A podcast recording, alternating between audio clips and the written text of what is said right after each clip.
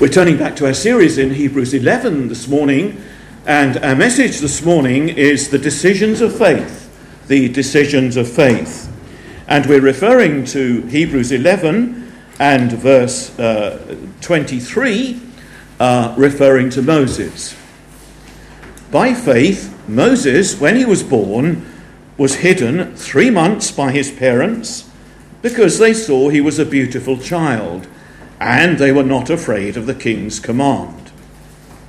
By faith, Moses, when he became of age, refused to be called the son of Pharaoh's daughter, choosing rather to suffer affliction with the people of God than to enjoy the passing pleasures of sin, esteeming the reproach of Christ greater riches than the treasures in Egypt, for he looked to the reward. This morning we have four matters to think about from this passage. Moses was preserved through the means of his parents' faith. Moses refused to live the way of the unbelieving world. Moses chose to be affiliated with the people of God. And fourthly, Moses valued heavenly treasure above earthly wealth. Of course, Moses is one of the most important figures in both secular and biblical history. And Hebrews 11 is focusing upon the decisions that he made. I guess you might think that if we compare a modern day figure one of the most honoured and respected figures in our lifetime has been Nelson Mandela. And he chose to stand up against apartheid, and that meant a very hard life of difficulty for many years. But then he was greatly used as a leader and greatly respected. But all, in all of these things, Moses is illustrating a positive and a negative way in which faith makes decisions. Now, remember, this letter to the Hebrew Christians is written to people with Jewish blood, people who grew up as Jews but then came to faith in Christ. And because of their conversion, they have faced a lot of pressure and opposition and hardship. And some of them have uh, weakened in their faith and have been ready to make compromises, or even some of them been tempted to turn back and live in the old way of life rather than in the Christian way. And so this letter is a letter both of encouragement and of warning. And we too need these at times in our lives. And the focus, first of all, of this writer to the Hebrews is on decisions. Decisions that we have to make, resolutions that we have to make. But first of all, he talks about Moses' parents. By faith, Moses' parents hid him three months after he was born because they saw he was no ordinary child and they were not afraid of the king's edict. So, first of all, the, the, the, the spotlight goes on the parents of Moses. They were both from the tribe of Levi, so they were a tribe particularly devoted to the service of God. And we know that Moses had a brother Aaron and a sister Miriam. Moses to be a priest and uh, Miriam to be a prophetess. But uh, the marriage uh, of Amram and Jochebed, Moses' parents, was in a dark time. The Egyptians were treating them diabolically. Uh, the population had exploded, and uh, even though they were valued as slaves, the uh, Egyptians wanted to suppress the numbers. So the midwives are commanded to commit infanticide and destroy all boy Hebrew boys that were burn, born. And then, when that failed, the plan was more ruthless, and baby boys were to be tossed to the crocodile infested Nile. Now, Moses' parents, obviously, uh, believers did what everybody would do, whether they're believers or not believers. Uh, they would do everything to st- save their children. And uh, there's no question that many Hebrew uh, parents would have been trying to save the life of their little boys. But what is interesting in this instance of Moses' parents is that there's two reasons explaining why they sought to save the life of Moses. First of all, uh, we're told that they weren't afraid of the king's edict. Now, they could have been in very big trouble if they had been caught out um, keeping Moses alive and even putting him in a basket in the river. But they were willing to accept the danger and the cost of keeping Moses alive. They had, uh, they had a reverence to God more than they feared Pharaoh. Uh, often Christians have to make decisions like that. Uh, sometimes the ways that are commanded by society conflict with God's clear commands. Uh, to this day, uh, infanticide is practiced in many parts of the world. There's abandonment, and there is, of course, today abortion in many parts of the world. Christians do not believe in taking life. We believe that life is given by God at conception, and we value life. And Moses' parents were not going to be cowed by an evil regime, and uh, they stood up. Now, normally, of course, we as believers would submit to civil government. Uh, we would do everything uh, in our power to obey our civil rulers. But when society's laws conflict with human law, uh, uh, with, with God's laws, Christians may resist, as Moses' parents did. Uh, and it's the clear moral duty of Christians to stand up for what's right in our time. And, and, and Christians in generations gone by have borne testimony to that fact. And often they have been vindicated by their stand. But what helps us act, of course, is faith that God is pleased by what we do and He will help us to do what's right and stand up to the pressures of a modern world. As the Apostle Paul said to the Corinthian Christians, be on your guard, stand firm in the faith, be courageous, be strong. And Moses' parents were like that. But they also saw that he was a beautiful child. That's the second reason the writer to Hebrews says uh, the faith of Moses' parents was exercised. He's a beautiful or fine child. Now, now that seems an odd description. Have you ever met parents who don't think they've got a beautiful baby? My wife thinks all babies are beautiful. I keep quiet sometimes.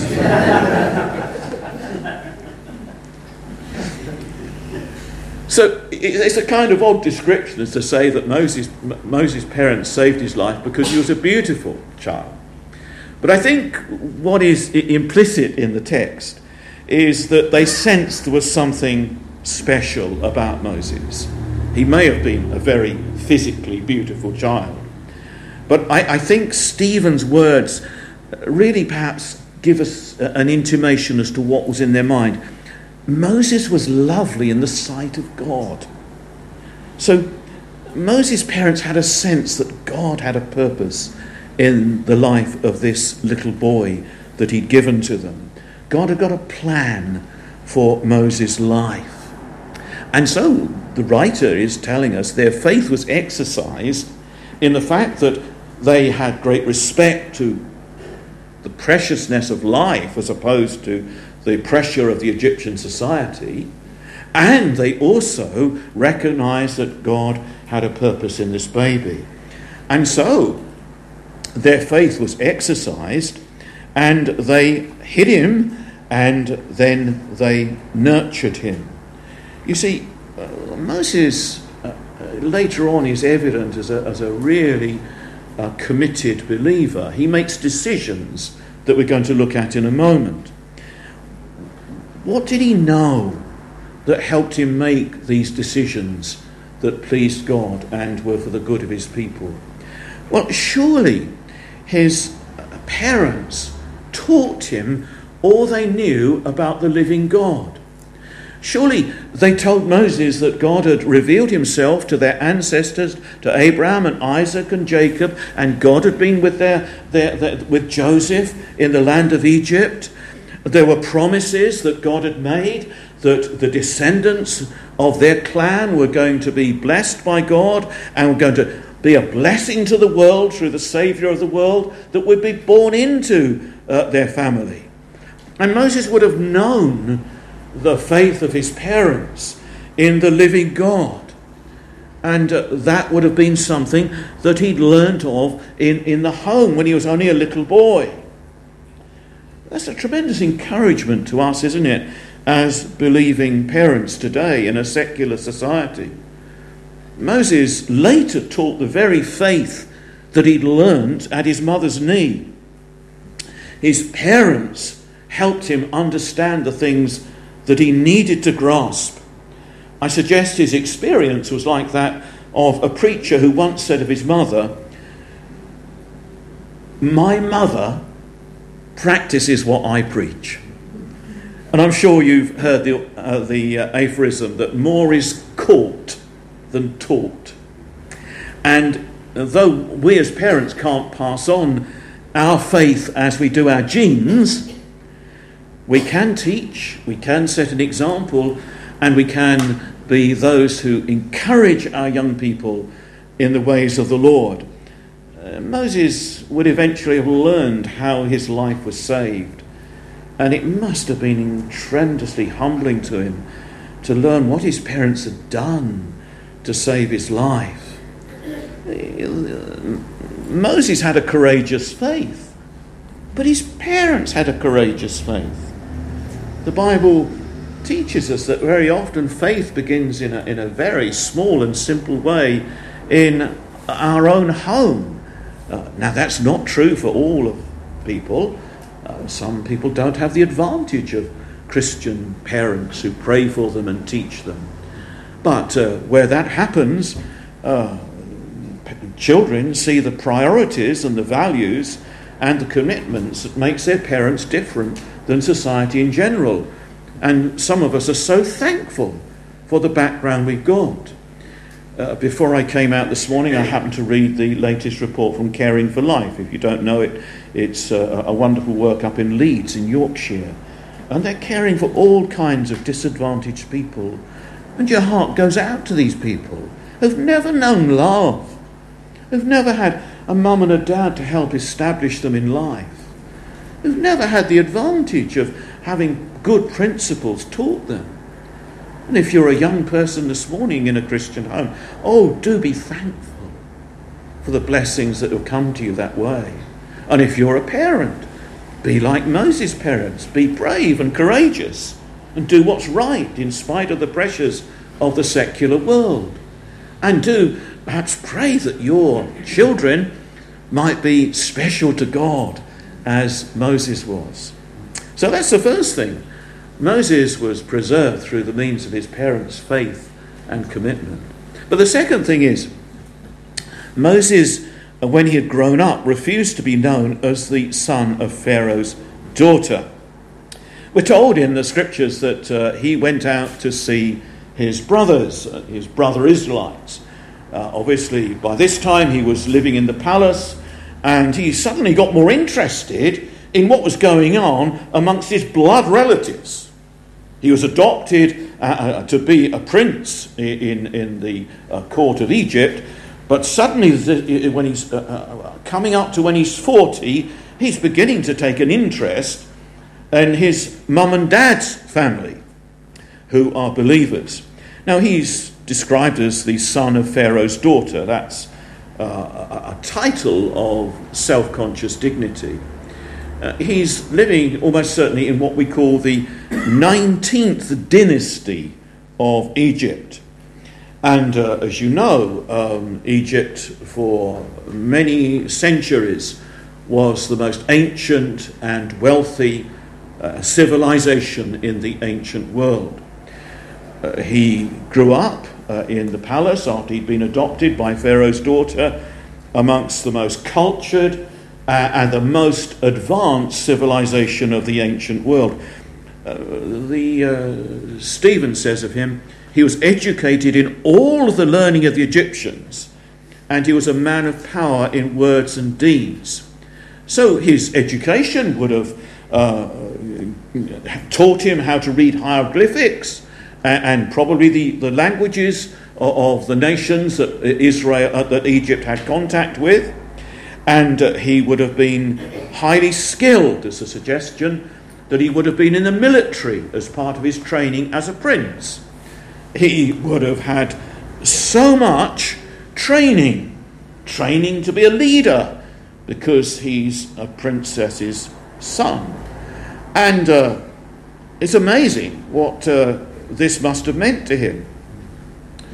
Of course, we know that God was going to use all this training and education uh, in later years.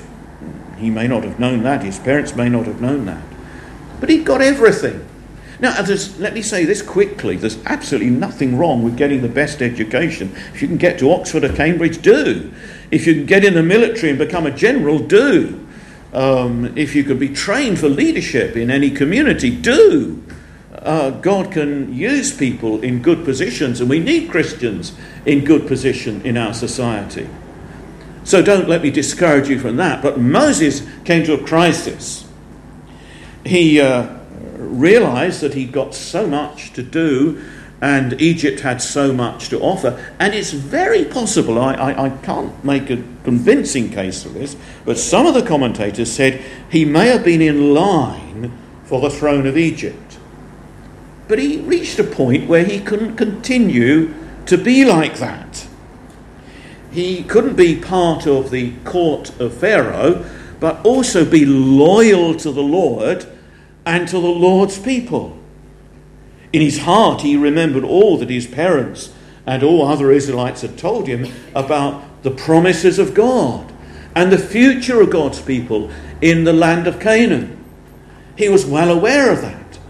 And it began to be a burden on his heart that he couldn't carry on uh, in the position in Egypt and yet be a help to his people and serve his God. Anybody looking on and knowing Moses at this time would have thought that leaving that, he was sacrificing everything, giving up everything for nothing.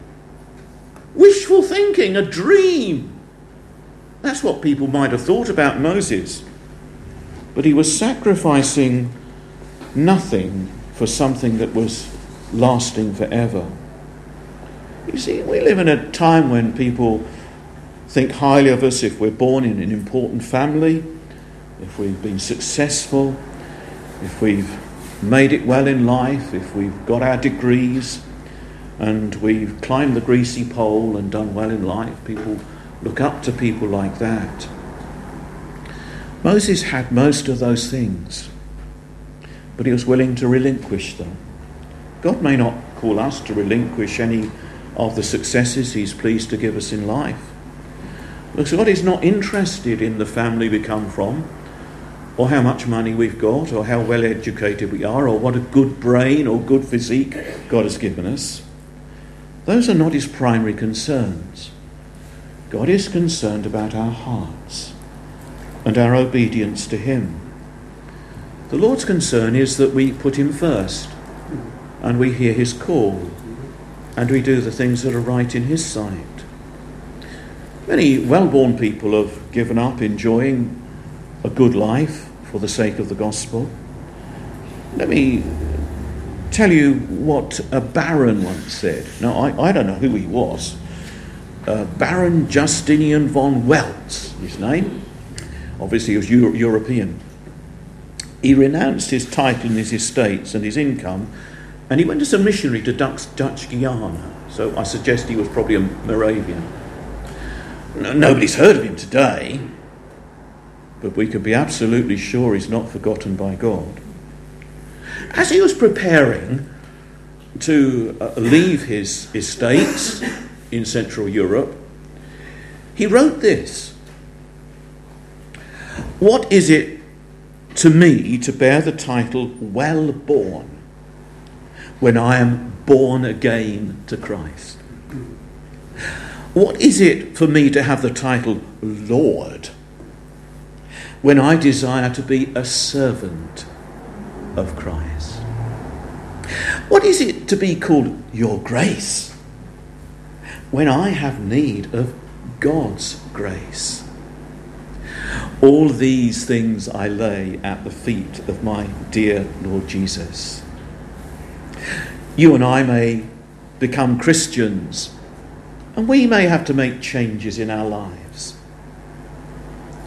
But we will never have to make the big sacrifices that Moses or the Baron did. Our sacrifices will be small compared to that. We believers may be part of the culture, but we must refuse to be identified with the godless culture that we're surrounded in. We must follow our Lord in his ways and be committed to him and to his people. Moses is a wonderful example of self denial, which all Christians are called to. Thirdly, Moses chose the people of God. He chose to be ill treated along with the people of God. So, what's happened? Well, his education, training, and his good life has never blunted his hope in the faith of God's people.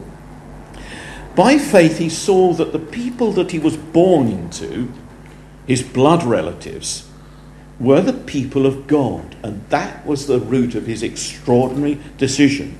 He believed that the parents God had given him, Jochebed, uh, uh, uh, uh, Amram and Jochebed, um, were in a unique relationship with the living God, and that they had a unique role in the people of God in the world.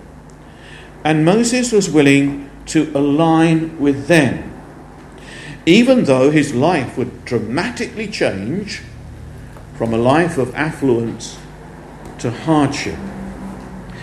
They were brickmakers, they were poor, they were oppressed. But he had a new identity. Now, identity is a very topical thing today. Finding your identity in life is so important. The tragedy is that so many of uh, our generation are being misled into thinking that they will have a better life if they change their identity from boy to girl or girl to boy, etc., etc. What is your identity? If you're born to be a boy, you're a boy. You're born to be a girl, you're a girl. If you're a boy, act manly. If you're a girl, act like a feminine person. Who do you identify with in life? We may look up to some important people, some celebrities, we may admire some great achievers. But what is of great value? Achieving things that the world looks up to and writes about and talks about? Or pleasing the living God who's made us and blessed us with all good things? Whose worldview are you identifying with? The worldview that's currently popular, the philosophy of this age? Or are you identifying with the values that have been revealed to us from the beginning of time in the Bible and taught by the Lord Jesus Christ? We're so easily unconsciously influenced by the social media. But we need the wisdom of the ages.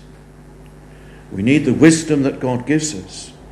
And that's where our identity should be. We should be identifying with the people of God. Moses saw through the hollowness, the emptiness, and the superstitions of Egypt. He knew that true identity as somebody made in the image of God to live for God in the ways God ordained was to be identified with the people of God. Now, this brings me to this. You see, the way that the, the, the writer's putting it, he chose. He chose. Life is full of decisions.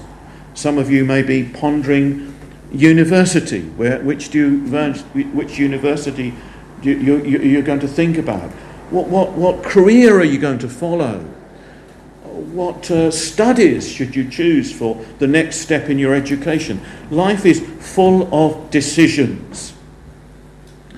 And Moses came to that point where he made a decision. So he went out to visit his brothers. Uh, he left the palace, he went out to mix amongst the slaves and amongst the brickmakers who were his people. And what he was doing was, was, was, was now was, was moving away from thinking he was going to be stuck with a good life uh, as an Egyptian, and he was moving away to thinking, no, my heart is with these people. These people have got something special. And uh, although we, we read, sadly, uh, that he jumped the gun, that he acted rashly, took the law into his own hands, it was God's way of forcing the decision on him at that time. And he had to leave Egypt and go and live in Midian. Perhaps Moses was thinking, well, I can be like Joseph. Joseph really did good in Egypt, and perhaps I can try and be like Joseph, and from my power and position, I can be a bit like Joseph and help the people that way. But that wasn't God's way. The time had come when there'd got to be a separation. The danger for the people of God living in Egypt was that they would become like Egyptians. They would become like pagans, and the time had come for them to come out, and Moses was going to uh, uh, take them out. You see, you and I face decisions. Some decisions we make unconsciously, other decisions we think through very carefully. Some decisions are made by default, and sometimes we put off making decisions. But you realize in not making a decision, you are making a decision. You're making a decision not to make a decision. And there are some who are like Moses that are at crossroads in life. And they're being drawn to the Lord and to God's people. And they're seeing through the evil and the sinfulness of the ways of the world around them. But they're not making a commitment. Don't be like that. Don't dither between two opinions. Putting off committing yourself and your life to the Lord Jesus Christ is making a decision. The decision that needs to be made is what Moses did. Moses made a stand for the truth and for what was right. You see, Christians are constantly involved in making decisions. We've decided today whether we're going to gather and meet here or whether we're going to lay in bed or go to a club. We decide whether we're going to read our Bibles and pray or not. We decide how we're going to use our free time and our free money if we have it. Virtually everything is a conscious decision. Now, since the beginning of time, God has given humanity choices. The first man, Adam, had a choice between obeying the voice of the Lord and listening to the lies of the enemy. And you know, the tragic train of events has affected us all when he listened to the enemy. Well, some people might say, but is this what some people call free will? Saying that we've got the ability to change our hearts and our lives. And are you denying that the Bible says we're dead in trespasses and sins? Well, of course, no, we haven't naturally got spiritual life. God gives spiritual life. We have got no innate power to choose good instead of evil. As Martin Luther at the Reformation said, the will is in bondage. And that's absolutely true. But on the other hand, we have to remember how God works. What does the Apostle Paul say in two, uh, Philippians 2 and 13? Work out your own salvation with fear and trembling. For it is God who works in you both to will and to work for his good pleasure. You see, that's God's way of working. God was calling Moses to lead his people, but he was also giving him the will to do it and the ability to do it. And God may be speaking to you and me this morning, calling us to do something that seems very hard. But if He's going to give us the will and the desire, that's His way of working in us. In the words of a hymn, I sought the Lord, and afterward I knew He moved my soul to seek Him, seeking me. It was not that I found, O Saviour, true. No, I was found of Thee. The great theologian Augustine of Hippo said, Command what you wish, give what you command. You know the story of Spurgeon when he was converted. He, he sat in a meeting and he, he, he, he lost concentration on the sermon. Afraid we all do that. And uh, he was sitting there thinking, How did I become a Christian? Ah, well, I, I decided to go to church. And uh, when the message went out, I decided to believe in Christ. I listened to the call to repent and I repented of sin. I was doing it all. And then Spurgeon thought, But what moved me to go to church? What moved me to respond when I've heard the message so many times and haven't responded to it? Why am I here? Why did I begin to pray? Why did I suddenly begin to listen and, and the message was relevant to me? And then Spurgeon says, I realised it was God working in me. And this is God's way. And God was calling Moses to choose, but also working in him. And that's what he does to this very day. And I trust he's working in your heart and in my life. And Moses valued heavenly treasure. That's my final point, and the time has gone. We'll hardly say anything about that.